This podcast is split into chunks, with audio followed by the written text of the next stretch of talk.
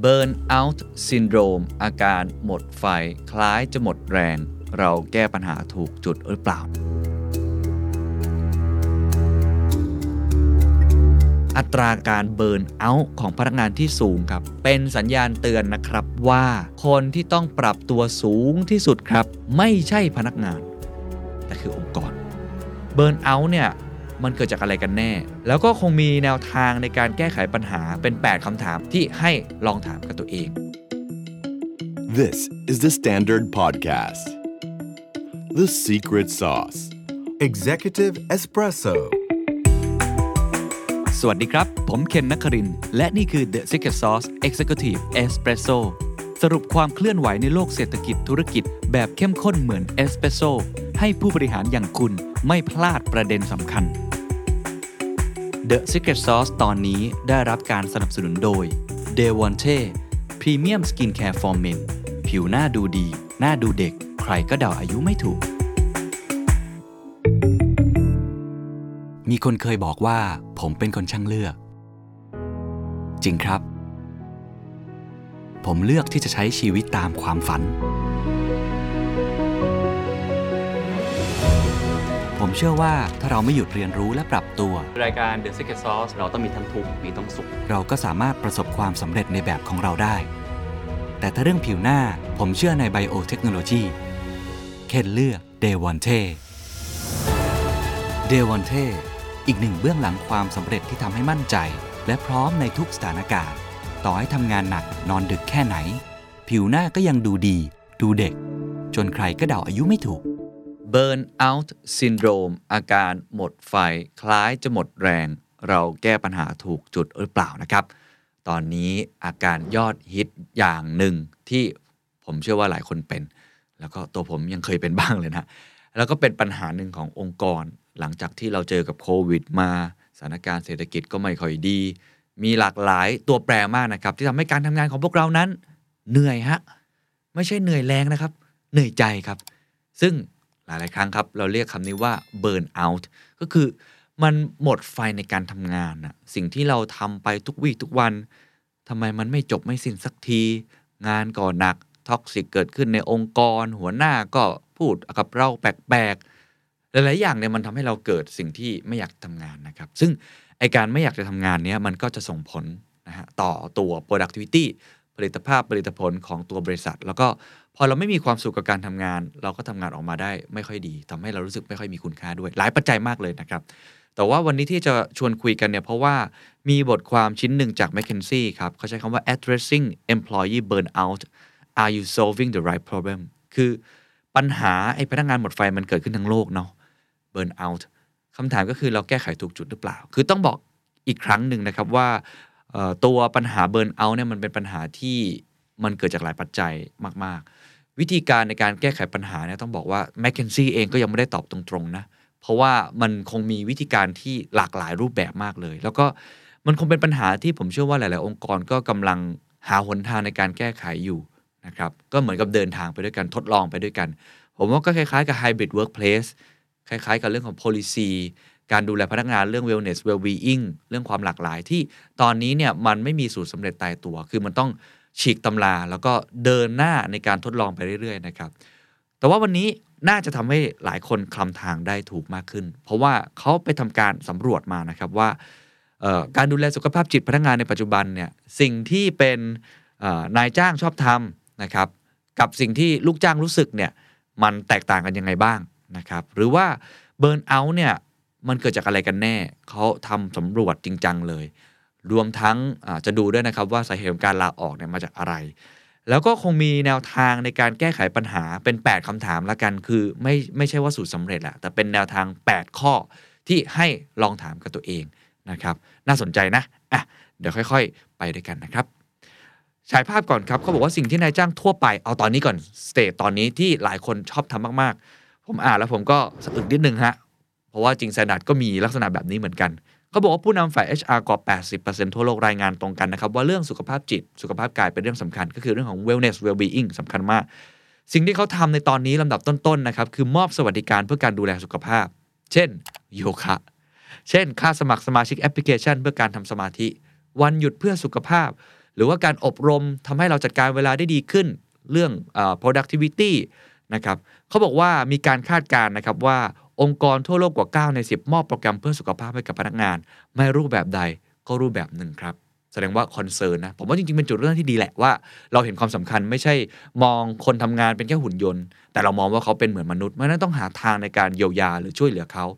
STANDARD เองก็เคยทำเวิร์กช็อปเรื่องจิตบำบัดเลยนะครับ เอาพี่ดุจดาวเนี่ยแหละฮะของ R U OK เนี่ยมาถามนะ แล้วก็ให้เขาได้ระบายความรู้สึกออกมาว่าปัญหาที่เขาพบเจอเนี่ย มันเป็นอย่างไรบ้างนะครับ แล้วก็มีเรื่องการออกกำลังกายอะไรต่างๆ ผมเชื่อว่าหลายบริษัทก็คงทำกันอยู่แล้วนะ แต่ที่นี้มันมีคำถามหนึ่งครับเขาถามว่านายจ้างครับ ทุกท่านครับ ที่เป็นผู้บริหารครับ คุณคิดว่าคุณแก้ที่ต้นเหตุหรือปลายเหตุครับไอสิ่งที่ทำเมื่อกี้เนี่ย ก็ต้องบอกว่าแบบสำรวจพบแล้วนะครับว่ามาตรการที่ช่วยเหลือแบบนี้เขาเรียกว่าเป็น individual level intervention ก็คือช่วยเหลือรายบุคคล ไม่ได้ช่วยเหลือเป็น systematic หรือว่าเป็นระบบทั้งหมด คือเป็นคนๆไป ซึ่งมันก็ดีนะครับไม่ได้บอกว่าไม่ดี แต่เขาบอกว่าเป็นเพียงแค่การบรรเทาอาการเท่านั้นครับ ไม่ได้แก้ไขปัญหาที่ต้นเหตุ คือไปแก้ที่ปลายเหตุนะครับ แล้วก็อาจจะทำให้บริษัทต่างๆเนี่ยพอได้ออกแบบโปรแกรมเหล่านี้นโยบายเหล่านี้ก็นึกว่าทำแล้ว นี่ไงฉันทำแล้วเรื่อง well-being เรื่อง wellness เมคเคนซี่บอกว่าทำให้เราอาจจะมองข้ามบทบาทอันสำคัญขององค์กรครับ ในการแก้ไขปัญหา burn out อาการหมดไฟ และสนับสนุนสุขภาพจิต และความเป็นสุขของพนักงาน คือไม่ได้แก้ไขที่ต้นเหตุ คิดว่าทำแล้ว แต่จริงๆ แล้วอาจจะยังไม่ทำก็ได้ งานวิจัยยังพบอีกนะครับว่าอะไรครับคือสิ่งที่ทำให้พนักงานรู้สึกว่าบั่นทอนสุขภาพจิตมากที่สุด มักจะมีคำพูดลักษณะแบบนี้ เวลาเขาไปสำรวจพนักงานเนาะความรู้สึกการถูกเรียกใช้งานเสมอ อันนี้มีคนพูดเยอะนะ always being on call ก็คือ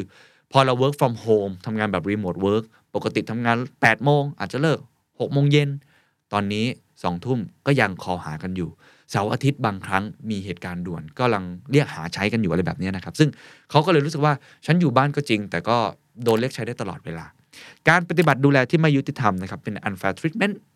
งานที่หนักจนเกินไปครับไม่สมเหตุสมผล ขาดอิสระและอำนาจในการตัดสินใจ ขาดแรงสนับสนุนทางสังคม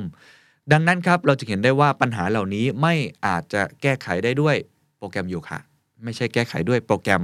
สุขภาพอะไรต่างๆ ที่เราพยายามหามให้กับเขา งานวิจัยกว่า 10 ปีนะครับที่ผ่านมาชี้เห็นครับว่าการพยายามแก้ปัญหาที่มุ่งเน้นไปที่ระดับรายบุคคลเพียงอย่างเดียว ในแง่ของผลกระทบแบบยั่งยืนต่อพนักงานนั้น เทียบกันไม่ติดเลยครับ กับการแก้ปัญหาแบบองค์รวมหรือว่า systematic solution ซึ่งนั่นรวมถึงการใช้มาตรการช่วยเหลือในระดับองค์กรด้วยอันนั้นวิธีการแก้ไขปัญหาแบบ individual มันมันก็ดีนะครับ เพียงแต่ว่ามันอาจจะไม่ใช่ที่การแก้ปัญหาแบบต้นเหตุนะครับ แล้วเขาก็บอกว่า ไอ้ที่เราพูดกันเนี่ย the great resignation การลาออกอะไรต่างๆเนี่ยต้องบอกว่า burn out มีส่วนอย่างยิ่งนะครับ มีผลทำให้มันลุกลามไปสู่ปัญหาระดับองค์กรว่าไอ้สิ่งที่มันเกิดการลาออกต่างๆเนี่ยมันก็เกิดผลกระทบมากมายนะครับเบเกซี่ได้ทำแบบสำรวจเพื่อสอบถามพนักงาน 15,000 คน นะครับเพื่อสอบถามผู้มีอำนาจในการตัดสินใจจากแผนก HR กว่า 1,000 คนด้วย รวมทั้งรวมกันทั้งโลกประมาณ 15 ประเทศนะครับปัจจัยต่างๆ ในด้านองค์กรที่เราประเมินเขาประเมินด้วยกัน 8 ด้านด้วยกัน เพื่อจะได้ดูว่าไอ้คำว่าเบิร์นเอาท์เนี่ยมันมาจากสาเหตุอะไรบ้างนะครับ 1. พฤติกรรมท็อกซิกในที่ทำงานอาอาการแบบการเมืองที่เกิดขึ้นการพูดจาเนกาทีอะไรต่างๆ 2. ครับงานนั้นมันเป็นงานที่ยั่งยืนหรือเปล่า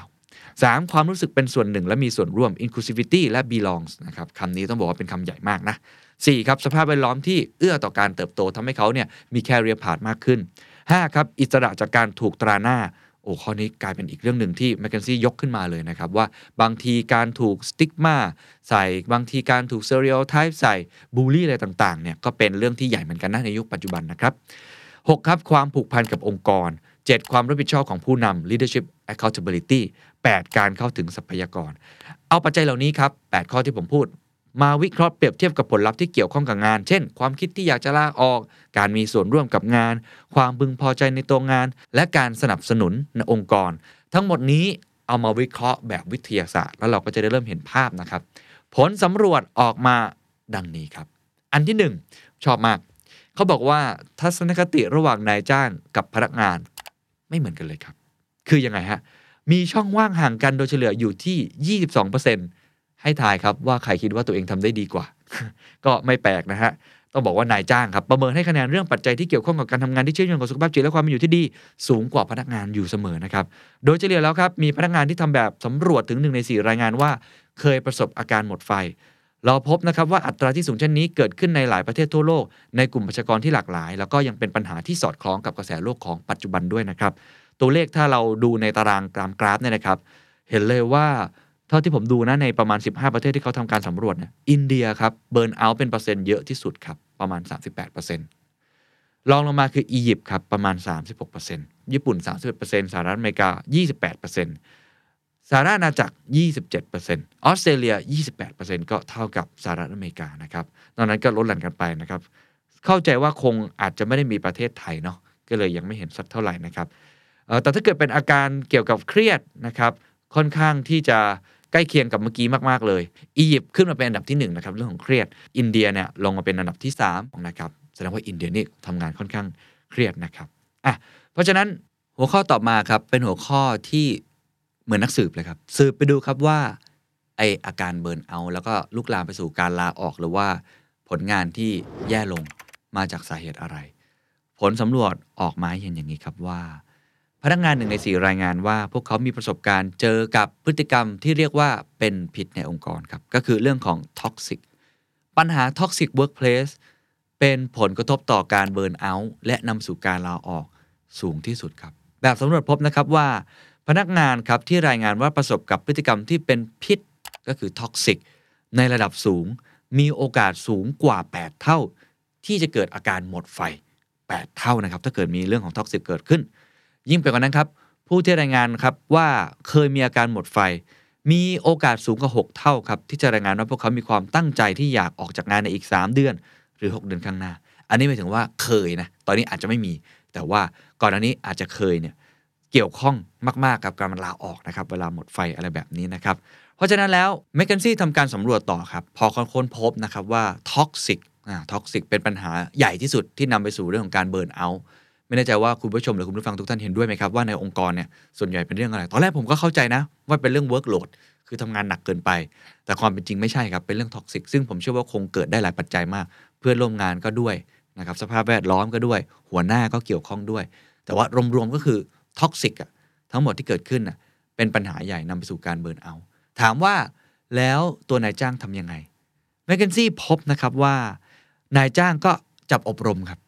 อบรมเรื่องอะไรรู้ไหมครับ ให้พนักงานนั้นมีทักษะความยืดหยุ่นครับหรือ resilient มากขึ้น เฮ้ย ก็ในเมื่อคุณไม่สามารถที่จะรับมือกับสถานการณ์ที่เกิดขึ้นได้ ถ้างั้นถ้าเกิดเราสอนทักษะในการรับมือ ก็คิดตรงไปตรงมานะ เรื่องของ resilient ซึ่งกลายเป็นทักษะสำคัญมากๆ ผมก็พูดเรื่องนี้บ่อย แล้วผมก็ช่ว่ามีองค์กรหลายองค์กรเนี่ยพยายามที่จะทำเรื่องนี้ให้พนักงานมี resilient เพิ่มมากขึ้น สอนเข้าไปสิอบรมเข้าไปสิคิดว่าช่วยหรือเปล่า ผลสำรวจออกมาแบบนี้ครับบอกว่า แม้ทักษะการปรับตัวช่วยลดผลกระทบจากพฤติกรรมในที่ทำงานที่เป็นพิษได้ คือช่วยลดได้ แต่มันไม่เพียงพอต่อการแก้ปัญหาสิ่งแวดล้อมแย่ๆการที่นายจ้างมองว่าการพัฒนาทักษะการปรับตัวและความยืดหยุ่นกับพนักงาน เป็นวิธีในการแก้ปัญหาอย่างเพียงพอ ต่อปัญหาหมดไฟและพฤติกรรมที่เป็นพิษต้องบอกเลยว่า ไม่ถูกต้องครับ ไม่เกี่ยวครับ ไม่ใช่เลย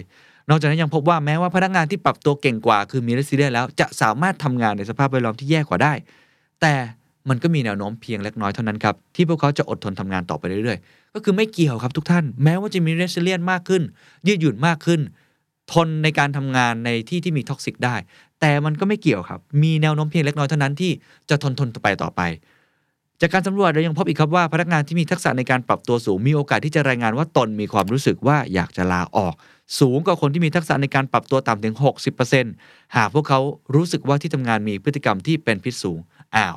เขาแสดงว่าคนที่มี resilient เยอะๆซึ่งอดทนได้ดีกว่า อันนี้แน่นอนหนึ่งแล้วนะ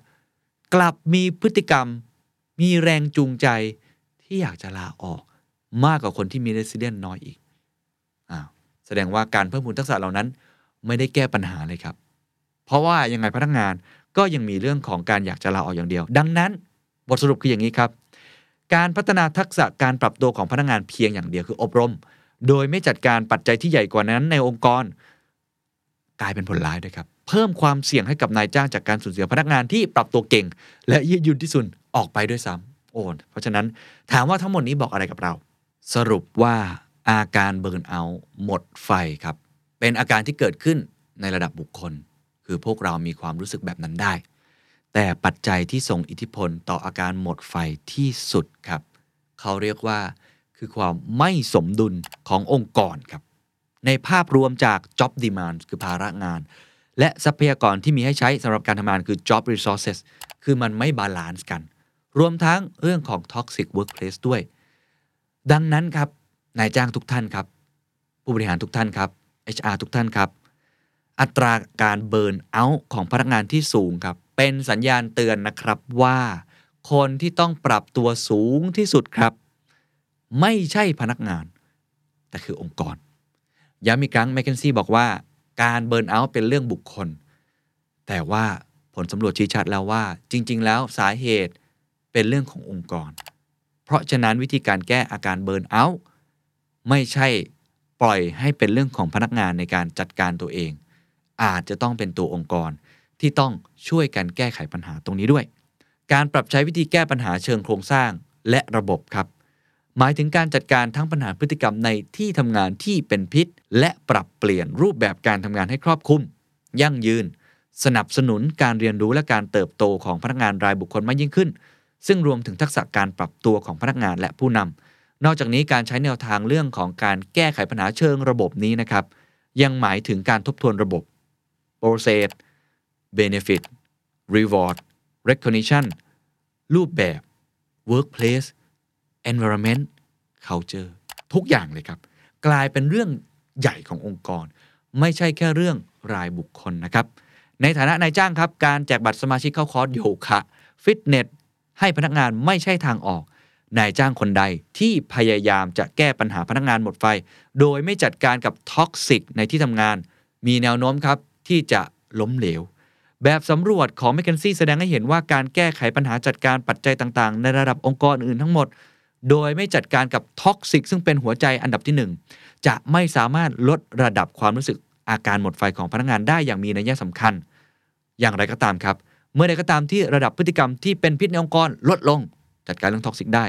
เมื่อนั้นเองครับมาตรการช่วยเหลืออื่นๆ จะสามารถเข้ามาช่วยลดผลลัพธ์เชิงลบ และช่วยเพิ่มผลลัพธ์ในเชิงบวกได้ครับ เป็นไงครับ พอรู้ข้อเท็จจริงครับว่าการแก้ไขปัญหาเรื่องของ burnout เป็นเรื่องขององค์กร และสาเหตุหลักคือเรื่องของ toxic ถามว่าทำไงต่อดี McKinsey มี 8 ข้อที่เป็นคำถามเพื่อเช็คละกัน อย่างที่ผมย้ำแล้วย้ำอีกว่า การแก้ไขปัญหาเรื่องคนเป็นปัญหาที่ซับซ้อนหลากหลาย ไม่ตายตัว เพราะฉะนั้นแล้วแต่องค์กรที่ต้องนำไปปรับใช้ และยังไม่มีทางออกที่สมบูรณ์แบบ เพียงแต่ว่ามีเข็มทิศให้ครับนำทางพวกเรา 8 ข้อลองถามกับตัวเองนะครับ 1. ผู้นำมองเรื่องสุขภาพจิตและความเป็นอยู่ที่ดีของพนักงานเป็นหนึ่งในสิ่งสำคัญที่สุด ในเชิงกลยุทธ์หรือไม่ครับ ผู้นำครับอย่าลืมนะครับ เรื่องของสุขภาพจิตตอนนี้ต้องเป็นหนึ่งในขาของกลยุทธ์ คุณจะมีกลยุทธ์เรื่องธุรกิจ จะมีกลยุทธ์เรื่องการส่งออกนำเข้า กลยุทธ์เรื่องจัดการ supply chain อย่าลืมครับเรื่องกลยุทธ์ของสุขภาพจิตที่ต้องใส่ในเรื่อง people management ด้วย เขาบอกว่าสิ่งนี้เป็นรากฐานของความสำเร็จนะครับว่าบริษัทขนาดใหญ่ครับ ที่ประสบความสำเร็จในการลดอัตราพนักงานที่เบิร์นเอาท์ไปได้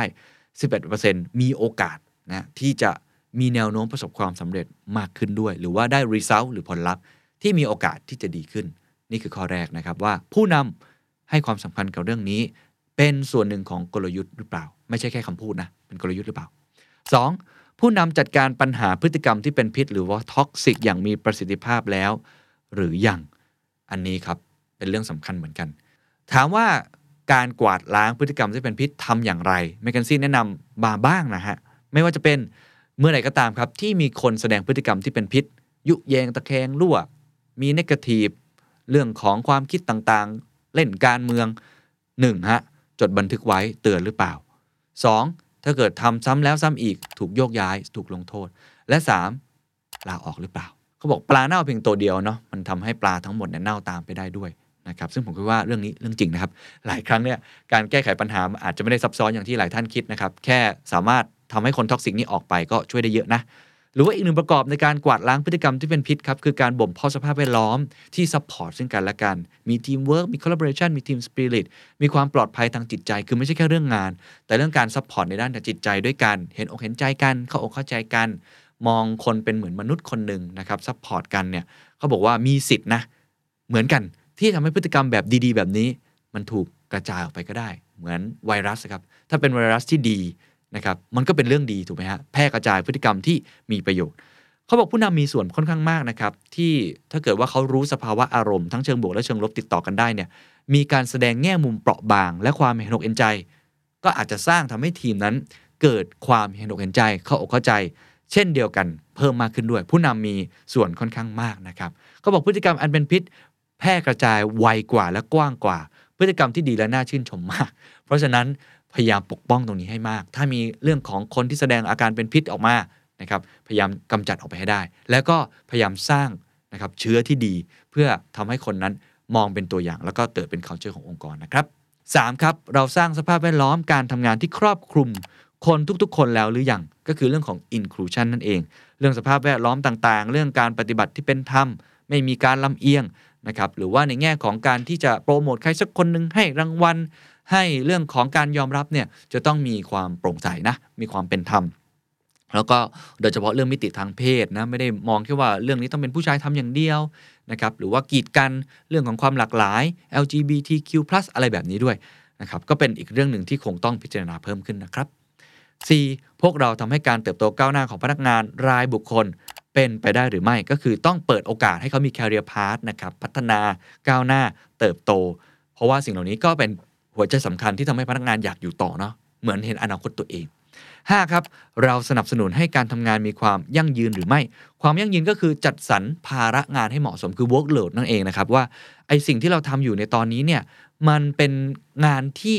ทำแล้วมันไหวจริงเปล่า หรือว่ามันหนักเกินไป เราสนับสนุนเขามากน้อยแค่ไหน เขาบอกว่ากระบวนการหนึ่งที่อาจจะช่วยได้ก็คือ ใช้แนวทางในการพิจารณาปรับใช้แนวคิดแบบทดลองและเรียนรู้ เพราะบางครั้งเนี่ยโดยเฉพาะสตาร์ทอัพนะมันเป็นบริษัทที่ขยายตัวเร็วเราอาจจะไม่รู้ว่างานเท่าไหร่ที่เหมาะสมกันแน่เหมือนองค์กรที่เขาค่อนข้างที่จะอิ่มตัวแล้วนะคือ settle แล้วอะไรแบบนี้นะครับเขาก็เลยบอกว่าจริง ๆ บอกพนักงานก็ได้ว่าเราค่อยๆเรียนรู้กันไป แล้วเราพร้อมที่จะ support เสมอ ไม่งั้นก็งานหนักเกินไปก็ไม่ไหวเหมือนกันนะครับ 6. พวกเราเห็นว่าผู้นำมีส่วนต้องรับผิดชอบหรือไม่ ข้อนี้สำคัญนะครับ แล้วผมคิดว่า วิธีการในการวัดว่าผู้นำ ผู้จัดการผู้บริหารทำงานได้ดี ไม่ใช่การวัดแค่ผลงานที่เขาทำแต่วัดที่พนักงานด้วยครับ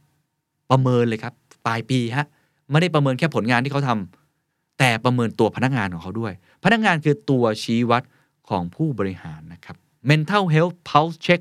อ่ามีการจัดตรวจเรื่องของชีพจรสุขภาพจิตนะครับ ว่าพนักงานมีความพึงพอใจมากน้อยแค่ไหน หรือว่าเรื่องของ employee engagement นะครับ เอามาเป็นส่วนหนึ่งในการประเมินของผู้นำและผู้บริหาร ข้อนี้เขาคงจะหมายความว่าตัวผู้นำเองเนี่ยหรือตัวผู้บริหารเองที่ทำงานเกี่ยวข้องกับคน ควรจะให้ความสำคัญในเรื่องนี้ เพราะพนักงานของคุณก็คือ KPI หรือว่าผลงานของคุณด้วย ต้องใส่ใจเขามากขึ้นครับ 7. พวกเราจัดการกับปัญหาการถูกตรีตราภายในองค์กรอย่างมีประสิทธิภาพหรือไม่ ก็คือทำให้ mental health นั้นเป็นเรื่องปกติที่ต้องดูแล ผมว่าเรื่องนี้เป็นเรื่องที่ต้องต้องอาศัยการ educate นิดนึงนะครับ อันนี้ยอมรับเลยตัวผมเองก่อนหน้านี้ก็ไม่ได้มีความเข้าใจเรื่องนี้ เรื่องของสุขภาพจิตครับ บางคนเป็นโรคซึมเศร้าเนาะบางคนอาจจะเป็นไบโพล่าหรือว่าเขามีปัญหาในเรื่องนี้ค่อนข้างมาก แล้วมันอาจจะกระทบกับเรื่องงานเนี่ยหลายครั้งผู้บริหารที่ต้องบอกว่าเขาเป็นคนที่มีความพร้อมเยอะมากนะเขาก็จะมองว่าคนเหล่านี้บกพร่อง คือมองว่าปัญหาเรื่องสุขภาพจิต เป็นปัญหาที่ค่อนข้างจะพิเศษ คือแปลกอะ่ะเฮ้ย ทำไมอยู่เป็นอยู่เป็นได้ยังไงเนี่ยไปจัดการตัวเองมาสิแล้วก็อาจจะมีคำพูดที่ตรีตรานะครับหรือว่าดูถูกหรือว่าบูลลี่ว่าคุณเป็นปัญหาสุขภาพจิต เรื่องนี้ต้องเลิกได้แล้วนะครับ เรื่องของสุขภาพจิตบางครั้ง มันเป็นปัญหาเรื่องของสุขภาพจริง ๆ นั่นแหละ แล้วเราก็ต้องมองว่าทุกคนมีโอกาสเกิดขึ้นได้ เขาไม่ได้อยากเป็นบางครั้งเป็นเรื่องของสารเคมีในสมอง background หรือบางครั้งเป็นเรื่องที่เราให้งานเขาเยอะเกินไปนั่นแหละ เราต้องมองตรงนี้ว่าเป็นเรื่องปกติ เปิดโอกาสให้ทุกคนได้กล้าที่จะแสดงออก ว่าเป็นแล้วช่วยกันแก้ไขปัญหาครับเขาบอกว่าเห็นแนวทางหลายอย่างที่องค์กรตัวนี้เริ่มทำนะครับ เช่น ผู้บริหารระดับสูงก้าวขึ้นมาพูดถึงปัญหาและความยากลำบากส่วนตน ก็คือเปิดเผย ความเปราะบางของตนเองเกี่ยวข้องกับสุขภาพจิต ด้วยภาษาที่ไม่เป็นการติเตียน เขาบอกการที่บางครั้งผู้นำแสดงเรื่องของความเปราะบาง อ่อนแอบ้าง ก็จะทำให้คนรู้สึกว่าเฮ้ยผู้นำก็อ่อนแอได้ แสดงว่าเราเองเนี่ยจริงๆเราก็อ่อนแอบ้างก็ได้ มันจะทำให้เกิดวัฒนธรรมในการ ปลอดภัยทางอารมณ์ หรือว่าลดความรู้สึกอับอายได้นะครับ หรือว่าบางทีนะครับการที่เราให้รางวัลเขาบอกเรื่องนี้ก็มีความสำคัญเหมือนกันนะ การให้รางวัลกับฮีโร่เหมือนนักกีฬาคือเวลาเรามองพนักงานที่ทำงานดีๆเนี่ยเราก็อยากจะให้รางวัลเขาใช่ไหมครับเขาบอกว่าเรื่องนี้กลับกลายเป็นเรื่องที่อาจจะตีกลับ คืออาจจะกลายเป็นผลร้ายได้นะครับ เพราะว่ามันสามารถทำให้ความรู้สึกของคนบางคนนะครับ ที่ รู้สึกว่าทำไมคนนั้นกลายเป็นฮีโร่เราก็ไม่ใช่ฮีโร่สิ คือเริ่มแบ่งแยกนะอาจจะเริ่มมีอาการที่รู้สึกไม่เป็นธรรมอะไรเกิดขึ้น น้อยใจบ้าง หรือว่าอาจจะเกิดอะไรต่างๆ ความรู้สึกที่มันรู้สึกไม่ดี ว่าก็ฉันอยากพักผ่อนอะเออเราไม่อยากทำงานหนักจนเกินไปแบบคนนั้นที่ได้รางวัลเนี่ย ฉันผิดหรือเปล่า อะไรแบบนั้นนะมันละเอียดอ่อนมากขึ้นนะครับเขาก็เลยบอกว่าอันนี้ก็อาจจะต้องเปลี่ยนรูปแบบมาเหมือนกันนะ ว่าอาจจะให้รางวัลแบบนั้นมากจนเกินไป หรือว่าถ่ายเทน้ำหนักในเรื่องนั้นมากจนเกินไป จนใครที่มีปัญหาสุขภาพจิตมองว่าเป็นคนที่ล้มเหลว มองว่าเป็นคนที่ใช้ไม่ได้ อะไรแบบเนี้ยก็อาจจะไม่ดี รวมทั้งพอพูดถึงขั้นนี้เลยครับว่า บางองค์กรมีการจัดตั้งตำแหน่งหน้าที่รับผิดชอบส่งเสริมสุขภาพจิต และความเป็นอยู่ที่ดีต่อพนักงานโดยตรง มีตำแหน่งใหม่ครับทุกท่านครับ CWO ครับ Chief Wellness Officer ก็แสดงว่าองค์กรให้ความสำคัญ นี่ไม่แน่เหมือนกันนะก็อาจจะช่วยได้นะครับ 8. ทรัพยากรของเราตอบสนองความต้องการของพนักงานหรือไม่อย่างไร คือสวัสดิการเนี่ยมันสอดคล้องกับความท้าทายที่พนักงานที่ต้องเผชิญหรือเปล่า เช่นครับแบบสำรวจนะฮะก่อนหน้านี้มีผู้ตอบแบบสอบถาม 45%ตัดสินใจออกจากงานครับเขากล่าวว่าความจำเป็นที่จะต้องดูแลครอบครัวเป็นปัจจัยที่มีอิทธิพลต่อการตัดสินใจลาออก คือเขาต้องดูแลครอบครัว ฉะนั้นสวัสดิการด้านอื่นๆกับทุกท่านก็มีส่วนเหมือนกันนะ ว่าเราใช้เขางานหนักแล้วใช่ไหม เราให้สวัสดิการเขาคุ้มค่าหรือเปล่า ไม่ว่าจะเป็นบริการด้านพยาบาล การเลี้ยงดูเด็กเล็ก สวัสดิการเพื่อบ้านและครอบครัวอื่น ๆ ก็จะสามารถช่วยพนักงานนั้นออยากจะอยู่กับเราต่อได้ ไม่ให้ลาออกไปได้นะครับเขายกตัวอย่างเช่น บริษัทพัตโกเนีย เป็นบริษัทเสื้อผ้าใช่ไหมครับที่เกี่ยวข้องกับเรื่อง outdoor นะสัญลักษณ์ก็เป็นภูเขาอะไรแบบนี้นะครับเป็นบริษัทที่ขึ้นชื่อเรื่องนโยบายบริษัทที่ค่อนข้างที่จะก้าวหน้ามาก ๆ สามารถรักษาพนักงานที่เป็นคุณแม่มือใหม่ได้เกือบร้อยเปอร์เซ็นต์ด้วย บริการเลี้ยงดูลูกในที่ทำงาน และสวัสดิการอื่นๆครับเพื่อผู้ปกครองครับ สรุปทั้งหมดครับเราจะเห็นได้เลยนะครับว่าปัญหาสุขภาพจิตเป็นปัญหาที่ใหญ่จริง ๆ ครับและเป็นปัญหาที่ต้องแก้ไขแบบองค์รวม ไม่ใช่แค่รายบุคคล ผู้นำต้องให้ความสำคัญ และตัดสินใจในเชิงกลยุทธ์ และมีการทำอย่างต่อเนื่องในทุกระดับงาน ในทุกสาขาของงาน แมคเคนซี่สรุปอย่างนี้ว่าองค์กรทั่วโลกไม่เคยอุทิศความตั้งใจและเงินลงทุนไปกับการพัฒนาสุขภาพจิต และความเป็นอยู่ที่ดีของพนักงานมากเท่านี้มาก่อนในประวัติศาสตร์ เวลานี้ชั่วโมงนี้ครับ จึงถือเป็นmoment ที่สำคัญอย่างยิ่งครับ ที่เราต้องกลับมาทบทวนความคิดของเราเองครับ เราทบทวนแล้วว่าเราต้องทำงานแบบยืดหยุ่นมากขึ้น เราทบทวนเรื่อง stakeholder capitalism ทุนนิยมที่ไม่ได้เอาแค่ shareholder หรือผู้ถือหุ้นหนึ่งในนั้นของ stakeholder ก็คือพนักงานของคุณครับ ถึงเวลาแล้วครับที่จะต้องกลับมา concern และดูแล สุขภาพจิต wellness well-being ของพนักงานของคุณ ให้ดีที่สุด เพราะเขาคือคนที่มีค่าที่สุดสำหรับคุณ สวัสดีครับ